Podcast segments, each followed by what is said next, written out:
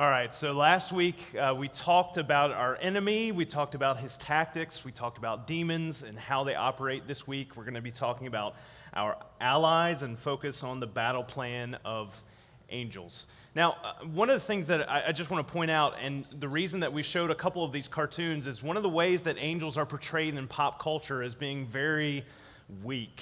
All right, so every time the little shoulder devil shows up, he's able to just, you know, poke the angel with his pitchfork. He goes away until until the angel finally is willing to stoop to that shoulder devil's level. You know, you know what I'm talking about? Or even some of the shows, ever since Touched by an Angel uh, went off the air. Anybody see that? Did you know, a little bit of trivia, did you know that Touched by an Angel ran for nine seasons? That just blew my mind uh, when I saw that. I didn't watch a whole lot of it. I think I might have seen an episode or two or something like that. But ever since then, angels have always had a little bit of a grittier edge. Have you noticed that? Where, where they've always got to, you know, just kind of just, just kind of cross the line just a little bit, and that's when they're really able to kick butt. And that's kind of how, how they're portrayed. They kind of stoop down to the level of the demons. And don't get me wrong, it's terribly satisfying, you know, to see, you know, because all of us kind of want to use a little bit of that edge, you know, to, to get ahead. But I think it says a lot more about us and how we react to our enemies than it does uh, say about God and how he commands his heavenly hosts to help us in the spiritual war.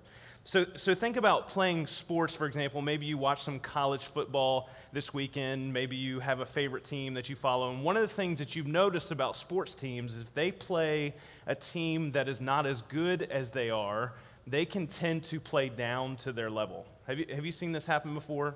All right, so Virginia Tech fans, you know very deeply and viscerally what that's like, right? And, and I'm come from a Virginia Tech family, and I, I, like I understand that.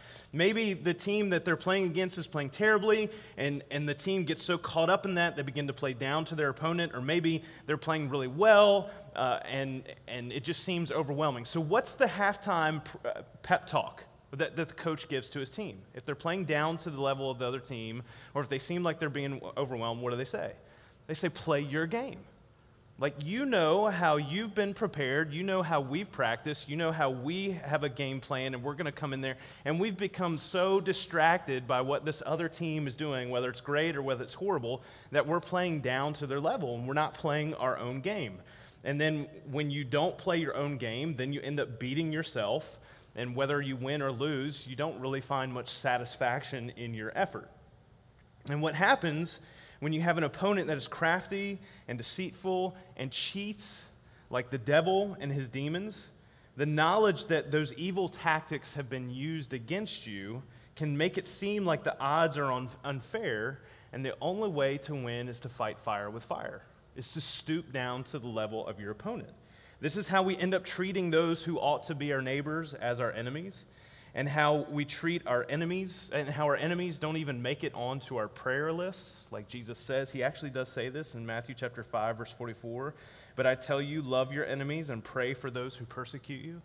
That there are very different tactics when it comes to the spiritual warfare that we're all drawn into in the spiritual realm when it comes to our enemy and it comes to our allies.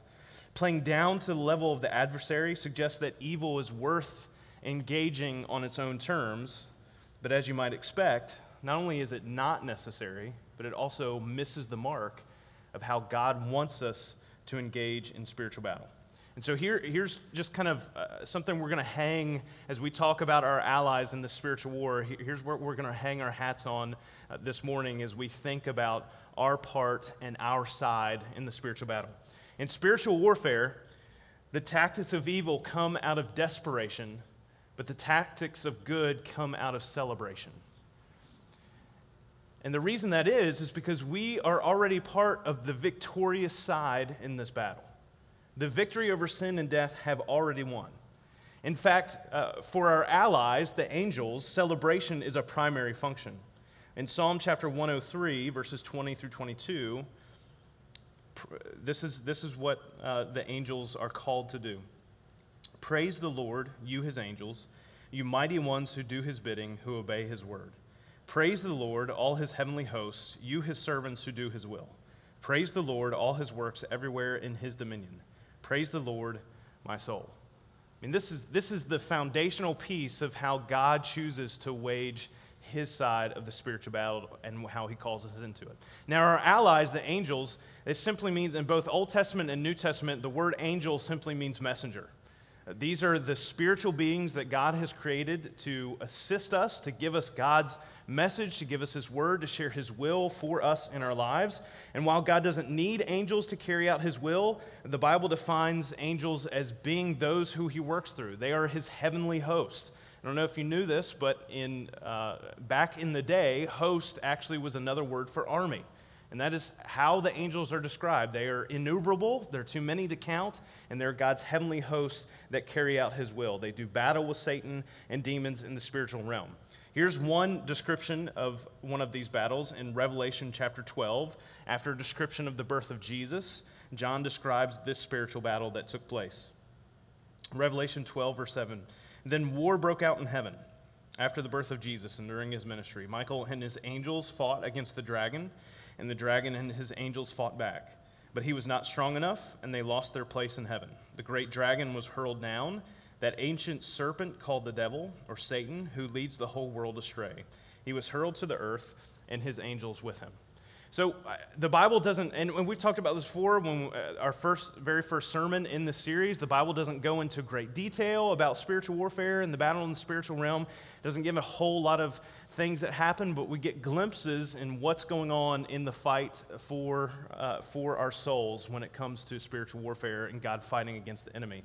Michael is only one of two angels that are named in the Bible. Michael is an archangel, he leads part of the heavenly host for God. Gabriel is the other one who's mentioned. You might remember him as the guy who's hanging out in the nativity scene. So when you break out your nativity scene for Christmas, he's the one that came and announced the birth of Jesus to Mary. I'll, never forget one of the biggest ticket items. Uh, some of you remember Heaven and Earth that was here in Richmond, the Christian bookstore. I worked there for a little while. And one of the biggest ticket items uh, that were sold that were really popular at the store are were these huge, I, I think they were huge. I mean, they were this big. I guess they were made out of porcelain pastel painted angels. All right. And if you have one of these, I'm not making fun or anything. I'm just, you know, just saying, like, as a fact of the matter, that's one of the really popular things. And it was really interesting because they all, were always like contorted in these weird, like, positions and stuff. I don't know if you've seen. I don't know if that evokes movement or something like that, but they're always like holding a harp really awkwardly or a sheep or something like that. It's very, uh, very interesting. They had pleasant enough looks on their faces, but always struck me as odd. Uh, that's probably not the best picture of an angel in the way the Bible describes it. Couple different types of angels in the Bible, but um, you know, like one of, one of the things, one of the reactions when an angel comes and visits someone and gives them a message from God, the reaction of that person, the hearer of the message, is not, oh, how cute. you know, ah, you know, don't, please don't kill me. you know, is kind of is, is the reaction that's going on there. So angels are not these cute, you know, babies with wings holding harps, you know, little cherubs that, that are kind of floating around in the clouds and, and uh, making beautiful music with harps. They're not people who die and become angels. I'm very sorry to ruin It's a Wonderful Life for you and Clarence, you know, trying to do his good deed to earn his wings and all that kind of stuff. Uh, but they, people do not die and become angels. In fact, the Bible makes a very clear distinction uh, between human beings and angels. In fact, uh, eventually we will be in a position above the angels. Angels do not leave feathers floating as signs. So, I, you know, it's just because you see a white feather floating somewhere randomly, it doesn't mean that there's something there that you need to look for behind that. Um, and anytime there is an interaction between humans and angels identified in the Bible, angels are very clear to separate themselves from any form of worship or glorification or honor when it comes to I mean that is their place before God is to give him the glory, him the worship and him the honor. And so there are a few things there that I just kind of wanted to debunk for us. There's some misconceptions about what angels are, what they do, why they exist. Uh, and, and so I wanted to make sure we, we hit those items. Here's what angels do, though they praise God.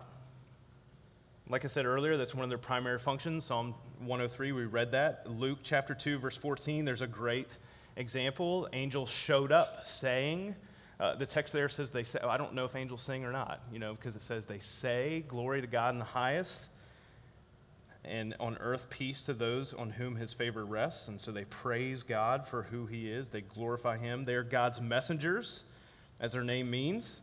Uh, regularly throughout the Old Testament, we can see angels showing up. Even through the New Testament, angels show up and give God's message. They share his word with people who need to hear what it, what it says. They carry out judgments from God as his messengers. Uh, in the, both the Old Testament and the New Testament, God will send his angels to mete out justice. You can look in Acts chapter 12, verse 23. Um, an angel of the Lord struck down Herod because he did not give praise to God. So they're God's messengers. Angels do battle against the accuser and his demons. You can look back to Revelation chapter 12, which we just read, but there are other indicators as well that there is this war that is going on behind the scenes. In Jude, verse 9, there is a, the recounting of the archangel Michael who is disputing with Satan. And this is a battle that is ongoing, and they will accompany Jesus at his victorious second coming in 2 Thessalonians 1, verse 7. Uh, when Jesus is revealed at his second coming from heaven in blazing fire, he will be accompanied by his heavenly host, his powerful angels. And finally, angels minister to believers. In Psalm chapter 34, verse 7, we read that the angel of the Lord encamps around those who fear him and he delivers them. Are, are there guardian angels? The Bible doesn't really talk about us having bodyguards. And enough of us have gotten in enough trouble um, that, that we know we could probably use one, uh, but we haven't really had one there that has kept us from all harm and pain. And uh, so, so there's not really guardian angels that we have or any, anything like that, although there are certainly moments in which God sends his angels as rescuers and protectors. But Hebrews chapter 1, verse 14, we do know that all angels are ministering spirits sent to serve those who will inherit salvation. This, is, this is what God has done to give us, uh, to give us allies in the spiritual battle. And here's why. Like, why do, why do angels exist? Why do we not know more about them and all that kind of stuff? I, I get all those questions. But here's why angels exist is to show and to prove to us that God is endlessly fighting on our behalf. Endlessly fighting on our behalf. No matter what struggle we're going through, He is endlessly fighting on our behalf. He has created spiritual beings, heavenly hosts, to fight on our behalf endlessly. And we could get bogged down in the how many angels could dance on the head of a pin question. We can get bogged down to how exactly does this whole spiritual realm thing work. But to a degree, that's all beside the point. Let, let, me, let me show you what I mean by going back to our anchor verse for the series, Ephesians chapter 6, verse 12. For our struggle is not against flesh and blood, but against the rulers, against the authorities, against the powers of this dark world, and against the spiritual forces of evil in the heavenly realms. One of the most important things to remember in that verse is within the first three words for our struggle.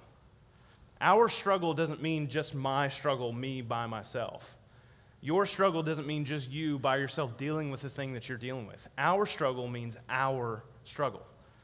It's more than just us going through our struggles. We have an enemy, yes, but we also have allies. We have angels, a heavenly host, a heavenly army of created spiritual beings who powerfully and victoriously engage the evil one. And it seems like, uh, like we could stop right there. Like we've kind of said, uh, we've highlighted what Scripture has to say about angels and how they, uh, the, how they help us out, what they do, and all those kinds of things. And maybe it seems like, well, that kind of evens the playing field there because Satan has his demons. Satan is a, is a fallen angel. Maybe he's kind of like an arch, was an archangel, kind of like Michael. And so they can kind of go at it. And, and there's a, you know, there's a 50 50 shot there that's, that's going on. But God doesn't even stop there when it comes to allies for us he does something even more awesome and more breathtaking than creating heavenly hosts to fight on our behalf. He also gives us his Holy Spirit. The Holy Spirit is the divine Spirit of God, person of God, interacting directly with our souls. And here's why that's even more significant than angels. The Holy Spirit is God endlessly fighting with us, fighting in us, fighting through us.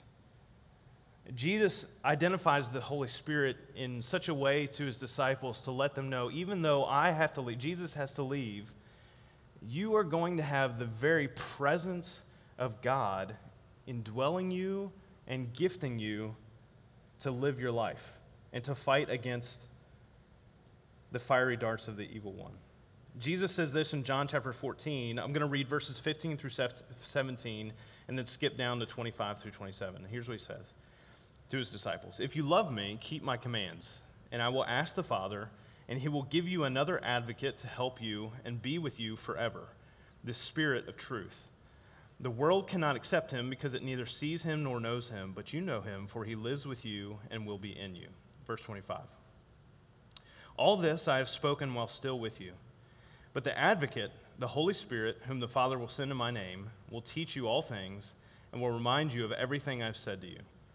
Peace I live with you, peace I leave with you, my peace I give you. I do not give to you as the world gives. Do not let your hearts be troubled, and do not be afraid.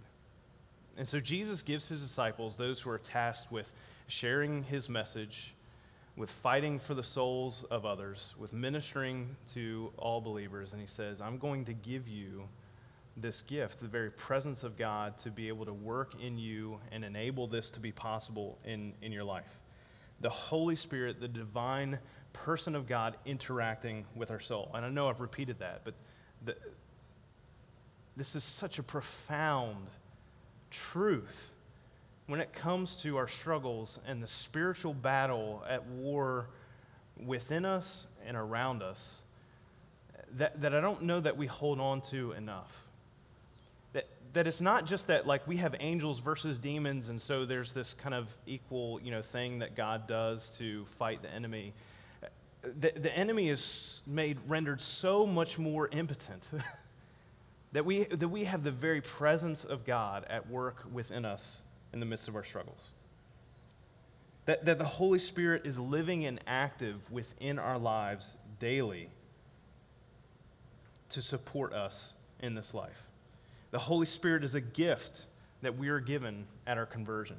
In Acts chapter 2, verse 38, when Peter gives the first ever gospel message, and he gives the first ever, if you want, if you've been around church, you know, you might call this an altar call, but there's no altar there uh, for this. He says, Repent and be baptized for the forgiveness of your sins, and you will receive the gift of the Holy Spirit. The Holy Spirit makes us spiritually renewed. In Titus chapter 3, starting in verse 4, Paul writes, But when the kindness and love of God our Savior appeared, he saved us, not because of the righteous things we had done, but because of his mercy. He saved us through the washing of rebirth and renewal by the Holy Spirit, whom He poured out on us generously through Jesus Christ our Savior, so that having been justified by His grace, we might become heirs, having the hope of eternal life. This is the victory that we already live in and experience in the midst of our spiritual battles. In Romans chapter 8, verses 15 through 16, the Spirit Himself testifies with our spirit that we are God's children. Already because of Christ Jesus. We've already been adopted as sons. And that is just scratching the surface of who the Holy Spirit is and what the Holy Spirit does in our lives.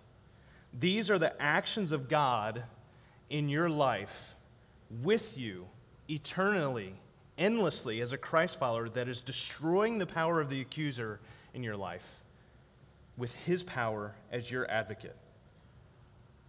And that's just the beginning. Life is hard, sin is real, temptation is strong, transformation takes time. And when we try to do all of that, we fail. We can't do it on our own. We don't have the power for that. But God's gift to us is to let His Spirit come to live inside and alongside our soul, to bring us strength in the midst of the struggle. And while we live this life, while we walk the walk that Jesus walked, we talk the talk that Jesus talked, the Holy Spirit is there to help us all the way. We're told he communicates when we don't have the words and all we can do is groan at our best in the midst of our struggle. The Holy Spirit communicates our heart to God for us.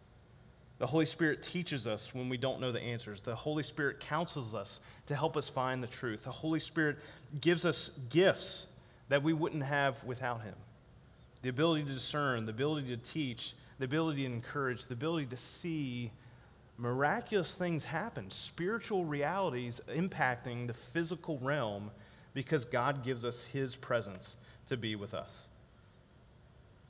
In Romans chapter 8, verses 10 through 11, Paul writes this. He says, If Christ is in you, then even though your body is subject to death because of sin, the Spirit gives life because of righteousness.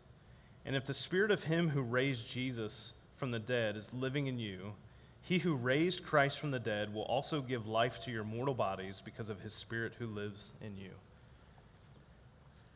I want you to imagine for a second um, fighting an army, being at war with an enemy that cannot die. What would your mentality be? Like, what, can you think of like what would your taxes? I mean, you don't have any option. I mean, you've got to fight them. They're attacking. They're breaking down your gates. But they cannot die. What would you do? What would your tactics be? See, as Christ followers, we're the ones who, who cannot die. And in the gates of hell, they're the ones that cannot stand up in the face of the gospel. We're the ones that, that God resurrects and gives us the gift of redemption and resurrection through his son Jesus. That's the power of the gospel that we are invited into. And the greatest, the greatest lie that Satan could convince us of is to not desire that resurrection in our life. That's the best he can do, is to try to distract us so much with our physical issues and our spiritual struggles and the things that are going at, on, the, the wars that we're having in our hearts and our minds, and with the people that we live with, and the people that we love, and the people that we're enemies with, and our, our, our neighbors, is to distract us so much with, with the evil that seeks to overwhelm us, to cause us to not want to experience and live out that resurrection life. That's the best thing that he can possibly do, is to convince us. It, it can't be to kill and destroy because he's already been defeated from that. It is convince us to not want to be resurrected. And here's, here's why it's important to know this and to remember this truth is that in our darkest struggle, we are never alone. We're never alone. As Christ followers, the Holy Spirit indwells us. We are never alone, and God is continually, endlessly fighting on our behalf. So I just want to give you a picture of what I think this looks like in real life. Okay, because that, that's one of the things, and we're going to explore this a lot more next week, and I hope you're here for that as we close uh, the series out next week on what it looks practically. But I, I want to give you a picture, I just want to give you a taste of what I think this all looks like in real life. Because let's be honest, that's how we think of this, right? Okay, we're talking about the spiritual thing, and then here's this thing over the side. Or, or what about real life? How does this impact real life? And we're talking about the physical world. Well, a couple weeks ago, um, I went down to Wilmington, North Carolina, and we went down to do some hurricane relief, and a couple guys went with me. This is uh, Mason on the far side, and that's Bob in the middle, and that's me. And we went down to Wilmington. This is Missy's house, all right? Just so, just so you know, you don't know who Missy is, and I didn't either. We went to Missy's house as part of this trip, and she lived out in Burgaw, North Carolina. And uh, just to give you an idea of, of what we were doing while we were down there, uh, a lot of water had come up because of Hurricane Florence, so we're going down helping people out. One of the big things you have to do is muck out your house. So mold doesn't grow. All right. And I didn't take uh, pictures inside of Missy's house uh, because we're helping her out and you don't really want to, I, I, don't know, it just feels weird. You, you, know what I mean? In the midst of some, somebody going through something like this, that, hey, I'm going to take the picture so I can show other people. Um, but, but, the next picture, I'll, I'll just kind of give you an idea. This is what we were doing. We're basically taking, the best way I, I can describe it to, to folks is generally speaking, we're taking about four feet and down Everything that was four feet and down in the house, in, in all of these houses, we were taking all of that out. So all the drywall, all the insulation, all the flooring, all the way down the subfloor, uh, any mattresses, clothing, like anything that you can think of, we were ripping all that out. And you would have to take that out to the side of the road, and I've got a couple other pictures just to let, kind of let you know. You can kind of see it going down both sides. You had to take that out to the side of the road and dump it so the, the county could come and pick it up as, as they went. Um, so, so pretty, pretty tough. For her, pretty tough. For Missy, it was a very sobering experience, as you, as you can imagine. Um, and yet, she was so grateful that we were there. I mean, she was so thankful. She hugged all of us before we left. Uh, that there were people who didn't even know her working so hard along with her and alongside of her, start cleaning up her property and help her to put the pieces of her life back together. It was heartbreaking, it was sobering, and yet it was a beautiful moment. And I thought, I thought that was going to be the significant thing. Like we, we helped out Missy, and that's great. You know, we, we, we did this cool thing. That was not the significant thing. It was one of the significant things, not the, the thing. So, um, so you see some of these pictures, and we'll keep going um, to this one. So, on our way to Missy's house, uh, we had passed a church that had a Red Cross van sitting in the parking lot, and they were giving free meals. And so we decided to come back there for lunch. And I was a little, di- just moment of transparent, transparency, I was disappointed because I wanted to make it a record five trips to Bojangles uh, in, in that trip. So I was hoping we'd go somewhere with indoor plumbing, and that would be great. But instead, we went to Red Cross free meal, uh, which ended up being the best thing that we could possibly done in this trip. So this church, we thought the doors were open, and we thought, oh, we go. We, we thought they were serving food throughout the church, but the water had actually been in the church as well. And I don't know. You could probably see the spots where the uh, mold is, but I don't know if you can tell the the water line is is right there. So it'd come all the way up there, and there was mold already coming up on the ceiling. And around this church, there were probably 25 homes. Most of the people were related to each other, and the water had been close up to uh, some of the homes, the water had been up to the eaves, and so they basically lost everything. So we were there, we walked in there. I mean, we just smelled the mold like from the porch of the church. Uh, there were kids hanging out there, they were eating. I mean, this is their home, this is their community, and we're getting food and there were other people who lived there that were working, and one guy was coming up and telling us how, yeah, I can't ever do this again. This is too much. This is too overwhelming. So he's already looking for property to move uh, so, somewhere else and away from a place where generations of this family had lived and dealt with this throughout the years, and it, it was tough. But soon uh, we kind of had a group of people around us, and we ended up praying, circling up and praying with those people there.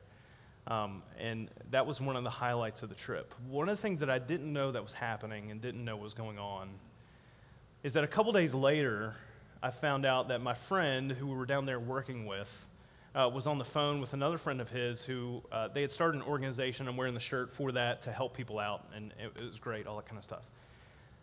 He was, he was on the phone with his friend. He was saying, Hey, I've got, I've got a minister here from this local church who their community could really use some help. And come to find out, after my friend uh, and their organization had decided that this little area in Burgaw, North Carolina, was going to become kind of their focal point for where they were going to start working and, and pouring resources to, is that the minister that this other guy had on the line, completely separate and dis- was the minister of that church. That had no, had no idea that there was already this connection that was made and prepared days in advance before that they were desperate looking for people to come in because the Red Cross was leaving the next day. So there wasn't going to be anybody else there to help. And so since that time, my friend and their organization have been centered there in that community, building sheds, helping people out, muck out their houses, all that kind of stuff. I'm pretty sure there was you know, an emotional response there. I know that over the phone they were just thinking, man, how crazy is this that all these connections are made? And sure, you could say it's circumstance. But as much as as much as we might think that that maybe we're doing something of significance with our life or maybe fighting the toughest battle that we've ever had to face in our life, those realities will always pale the good, the best, and the worst. Those realities will always pale in comparison to the work God is doing in us and with us and through us for his glory in the spiritual realm.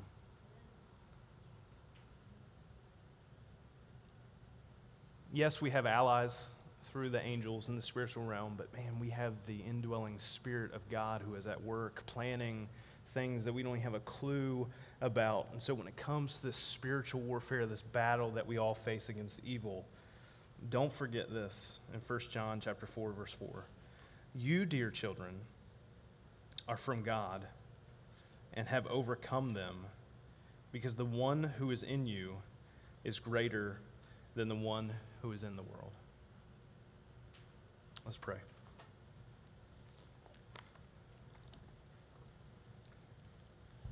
God, I want to um,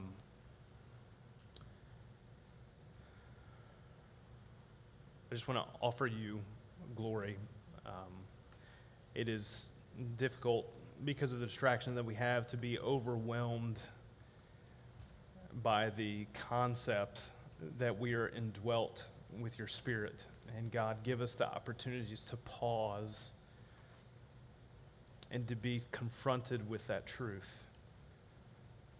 God, help us to have moments where we're struck by the awesomeness of your presence in your life.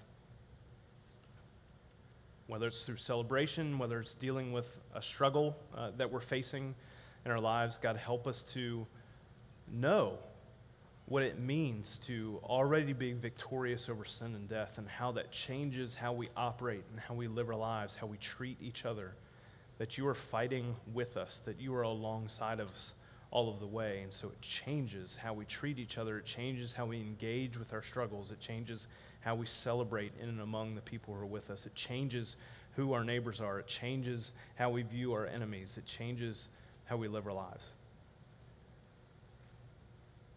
And God, I, I just, I just ask that uh, this week you would give us those moments where we can stop and just be in wonder at how you're moving in our life and with us and through us. It's in Jesus' name we pray. Amen.